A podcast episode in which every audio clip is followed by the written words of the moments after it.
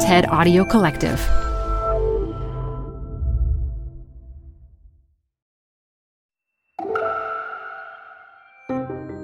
Hi, you're listening to TED Talks Daily. I'm Elise Hu. What is the story you're telling yourself about your life and choices? Psychotherapist and author Lori Gottlieb says that is a more foundational question than asking, What should I do? Even though she does have a lot of folks asking her what she should do a lot, occupational hazard. Her talk at TED at DuPont in 2019 explains why understanding the narratives in our lives can also transform them. This show is brought to you by Schwab. With Schwab investing themes, it's easy to invest in ideas you believe in, like active lifestyle, healthy eating, wearable tech, and more. Choose from over 40 themes. Buy as is or customize the stocks in a theme to fit your goals. Learn more at schwab.com slash thematic investing. Welcome to the Canva guided meditation for stress at work. Impending deadline? Generate Canva presentations in seconds. So fast. Brainstorm got too big? Ooh. Summarize with AI in a click. click, click. Writer's block? Release with Canva Magic Write. Magical. Stress less and save time at canva.com. Designed for work. Canva. Support for this podcast comes from The Wonderful Company. If that name doesn't sound familiar to you, you probably know the pistachios that come from this company. Wonderful Pistachios is one of the highest protein nuts. Get snacking and get cracking with a snack that packs a protein punch. I love the various wonderful pistachio flavors. So in addition to the original flavor, I'm particularly fond of the salt and vinegar and I keep little packets of them in my car so that I can eat and get some protein on the run. Visit wonderfulpistachios.com to learn more. Add a little curiosity into your routine with TED Talks Daily, the podcast that brings you a new TED Talk every weekday. In less than 15 minutes a day, you'll go beyond the headlines and learn about the big ideas shaping your future. Coming up, how AI will change the way we communicate, how to be a better leader, and more. Listen to TED Talks Daily wherever you get your podcasts. So, I'm going to start by telling you about an email that I saw in my inbox recently. Now, I have a pretty unusual inbox because I'm a therapist and I write an advice column called Dear Therapist. So you can imagine, right, what's in there? I mean, I've read thousands of very personal letters from strangers all over the world. And these letters range from heartbreak and loss to spats with parents or siblings. I keep them in a folder on my laptop, and I've named it The Problems of Living. So I get this email, I get lots of emails just like this, and I want to bring you into my world for a second and read you one of these letters. And here's how it goes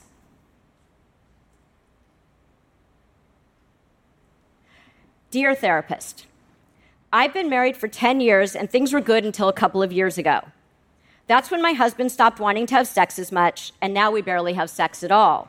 I'm sure you guys were not expecting this. well, Last night, I discovered that for the past few months, he's been secretly having long, late night phone calls with a woman at his office. I Googled her, and she's gorgeous. I can't believe this is happening. My father had an affair with a coworker when I was young, and it broke our family apart. Needless to say, I'm devastated. If I stay in this marriage, I'll never be able to trust my husband again, but I don't want to put our kids through a divorce, stepmom situation, etc. What should I do? Well, what do you think she should do?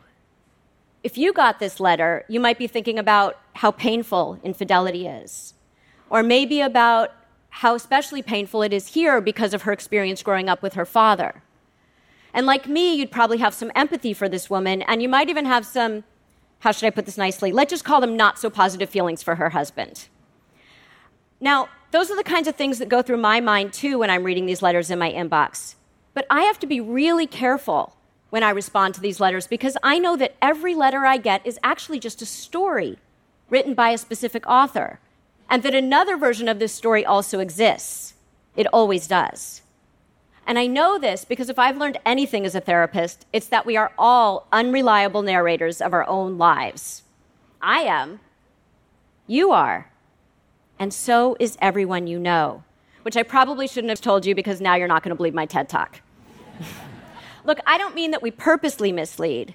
Most of what people tell me is absolutely true just from their current points of view. Depending on what they emphasize or minimize, what they leave in, what they leave out, what they see, and what they want me to see, they tell their stories in a particular way. The psychologist Jerome Bruner described this beautifully. He said, To tell a story is inescapably to take a moral stance. All of us walk around with stories about our lives why choices were made, why things went wrong, why we treated someone a certain way, because obviously they deserved it, why someone treated us a certain way, even though obviously we didn't. Stories are the way we make sense of our lives. But what happens when the stories we tell are misleading or incomplete or just wrong? Well, instead of providing clarity, these stories keep us stuck. We assume that our circumstances shape our stories, but what I found time and again in my work is that the exact opposite happens. The way we narrate our lives shapes what they become.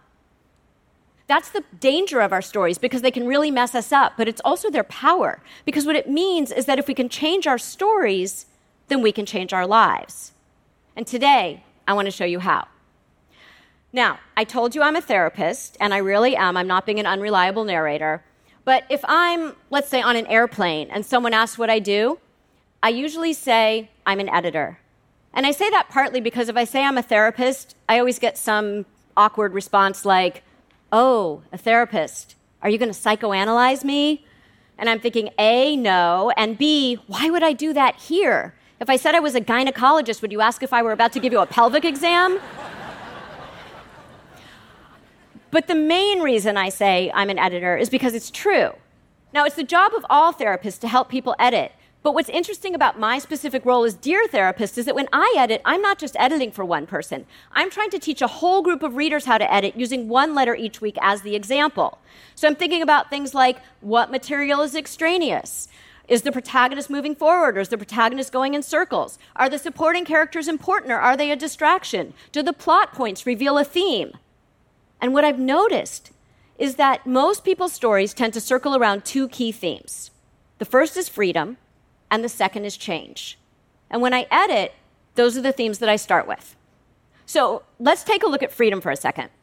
Our stories about freedom go like this We believe, in general, that we have an enormous amount of freedom, except when it comes to the problem at hand, in which case suddenly we feel like we have none. Many of our stories are about feeling trapped, right? We feel imprisoned by our families, our jobs, our relationships, our pasts. Sometimes we even imprison ourselves with a narrative of self flagellation. I know you guys all know these stories. The everyone's life is better than mine story, courtesy of social media. The I'm an imposter story. The I'm unlovable story. The nothing will ever work out for me story. The when I say, hey Siri, and she doesn't answer, that means she hates me story. Huh, I see you. See, I'm not the only one. The woman who wrote me that letter, she also feels trapped. If she stays with her husband, she'll never trust him again, but if she leaves, her children will suffer. Now, there's a cartoon that I think is a perfect example of what's really going on in these stories. The cartoon shows a prisoner shaking the bars, desperately trying to get out. But on the right and the left, it's open. No bars. The prisoner isn't in jail. That's most of us. We feel completely trapped, stuck in our emotional jail cells. But we don't walk around the bars to freedom because we know there's a catch. Freedom comes with responsibility. And if we take responsibility for our role in the story, we might just have to change. And that's the other common theme that I see in our stories change. Those stories sound like this A person says, I want to change. But what they really mean is, I want another character in the story to change. Therapists describe this dilemma as if the queen had balls, she'd be the king. I mean, it makes no sense, right? Why wouldn't we want the protagonist, who's the hero of the story, to change? Well, it might be because change, even really positive change, involves a surprising amount of loss loss of the familiar. Even if the familiar is unpleasant or utterly miserable, at least we know the characters and setting and plot, right down to the recurring dialogue in this story. You never do the laundry. I did it last time. Oh, yeah, when? There's something oddly comforting about knowing exactly how the story's going to go every single time. To write a new chapter is to venture into the unknown. It's to stare at a blank page. And as any writer will tell you, there is nothing more terrifying than a blank page. But here's the thing once we edit our story, the next chapter becomes much easier to write. We talk so much in our culture about getting to know ourselves, but part of getting to know yourself is to unknow yourself, to let go of the one version of the story you've been telling yourself so that you can live your life and not the story that you've been telling yourself about your life. And that's how we walk around those bars. So I want to go back to the letter from the woman about the affair. She asked me what she should do. Now, I have this word taped up in my office ultra crepidarianism the habit of giving advice or opinions outside of one's knowledge or competence. It's a great word, right? You can use it in all different contexts. I'm sure you guys will be using it after this TED Talk.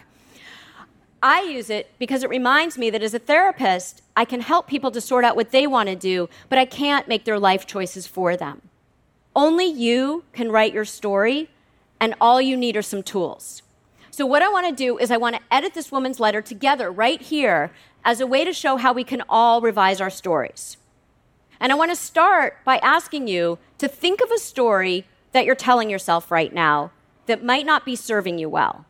It might be about a circumstance you're experiencing, it might be about a person in your life, it might even be about yourself.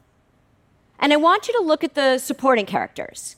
Who are the people who are helping you to uphold the wrong version of this story? For instance, if the woman who wrote me that letter told her friends what happened, they would probably offer her what's called idiot compassion. Now, in idiot compassion, we go along with the story. We say, You're right, that's so unfair. When a friend tells us that he didn't get the promotion he wanted, even though we know that this has happened several times before because he doesn't really put in the effort and he probably also steals office supplies. We say, yeah, you're right, he's a jerk when a friend tells us that her boyfriend broke up with her, even though we know that there are certain ways she tends to behave in relationships, like the incessant texting or the going through his drawers, that tend to lead to this outcome. We see the problem. It's like if a fight breaks out in every bar you're going to, it might be you. in order to be good editors, we need to offer wise compassion, not just to our friends, but to ourselves. This is what's called, I think the technical term might be, delivering compassionate truth bombs. And these truth bombs are compassionate because they help us to see what we've left out of the story. The truth is, we don't know if this woman's husband is having an affair, or why their sex life changed two years ago, or what those late night phone calls are really about. And it might be that because of her history, she's writing a singular story of betrayal, but there's probably something else that she's not willing to let me in her letter, or maybe even herself, to see. It's like that guy who's taking a Rorschach test. You all know what Rorschach tests are? A psychologist shows you some ink blots and asks, What do you see? So the guy looks at his ink blot and he says, Well, I definitely don't see blood. And the examiner says, All right, tell me what else you definitely don't see. In writing, this is called point of view. What is the narrator not willing to see? So, I want to read you one more letter. And it goes like this Dear therapist, I need help with my wife. Lately, everything I do irritates her, even small things like the noise I make when I chew. At breakfast, I notice that she even tries to secretly put extra milk in my granola so it won't be as crunchy. I feel like she became critical of me after my father died two years ago. I was very close with him, and her father left when she was young, so she couldn't relate to what I was going through. There's a friend at work whose father died a few months ago and who understands my grief. I wish I could talk to my wife like I talk to my friend, but I feel like she barely tolerates me now. How can I get my wife back?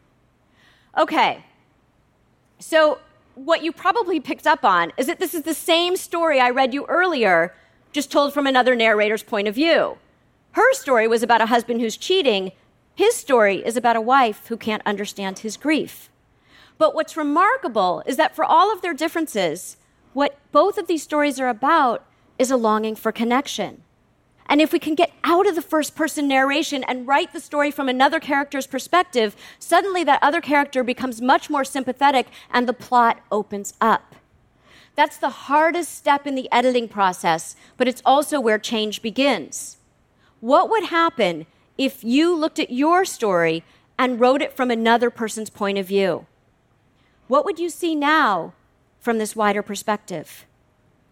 That's why when I see people who are depressed, I sometimes say, You are not the best person to talk to you about you right now. Because depression distorts our stories in a very particular way, it narrows our perspectives. The same is true when we feel lonely or hurt or rejected.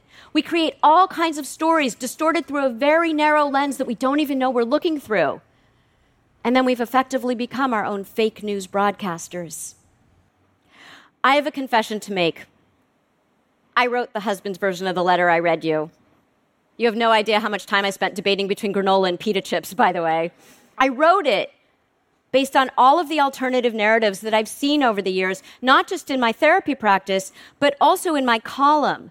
When it's happened that two people involved in the same situation have written to me, unbeknownst to the other, and I have two versions of the same story sitting in my inbox. That really has happened. I don't know what the other version of this woman's letter is, but I do know this she has to write it. Because with a courageous edit, she'll write a much more nuanced version of her letter that she wrote to me, even if her husband is having an affair of any kind, and maybe he is. She doesn't need to know what the plot is yet. Because just by virtue of doing an edit, she'll have so many more possibilities for what the plot can become. Now, sometimes it happens that I see people who are really stuck and they're really invested in their stuckness. We call them help rejecting complainers. I'm sure you know people like this. They're the people who, when you try to offer them a suggestion, they reject it with, yeah, no, that'll never work because, yeah, no, that's impossible because I can't do that. Yeah, I really want more friends, but people are just so annoying. what they're really rejecting is an edit to their story of misery and stuckness. And so with these people, I usually take a different approach. And what I do is I say something else. I say to them, We're all gonna die. I'll bet you're really glad I'm not your therapist right now. because they look back at me the way you're looking back at me right now with this look of utter confusion. But then I explain that there's a story that gets written about all of us eventually. It's called an obituary. And I say that instead of being the authors of our own unhappiness, we get to shape these stories while we're still alive. We get to be the hero and not the victim in our stories. We get to choose what goes on the page that lives in our minds and shapes our realities. I tell them that life is about deciding which stories to listen to and which ones need an edit, and that it's worth the effort to go through a revision because there's nothing more important to the quality of our lives than the stories we tell ourselves about them. I say that when it comes to the stories of our lives, we should be aiming for our own personal Pulitzer Prize. Now, most of us aren't help rejecting complainers, or at least we don't believe we are. But it's a role that is so easy to slip into when we feel anxious or angry or vulnerable. So the next time you're struggling with something, remember, we're all to die. and then pull out your editing tools and ask yourself, what do I want my story to be? And then go write your masterpiece. Thank you.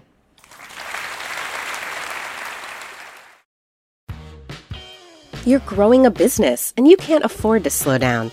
If anything, you could probably use a few more hours in the day. That's why the most successful growing businesses are working together in Slack. Slack is where work happens, with all your people, data, and information in one AI powered place. Start a call instantly in huddles and ditch cumbersome calendar invites. Or build an automation with Workflow Builder to take routine tasks off your plate, no coding required. Grow your business in Slack. Visit slack.com to get started. Support for this show comes from Brooks. I've really gotten into running this year, so I have to tell you about the Ghost 16 from Brooks because this shoe is kind of a game changer. I found the cushioning to be next level comfortable. It's incredibly soft, yet surprisingly lightweight. It's literally comfortable every time my foot hits the pavement. The Ghost 16 from Brooks. isn't just a shoe for me, it's a daily boost for my runs. Visit brooksrunning.com to learn more.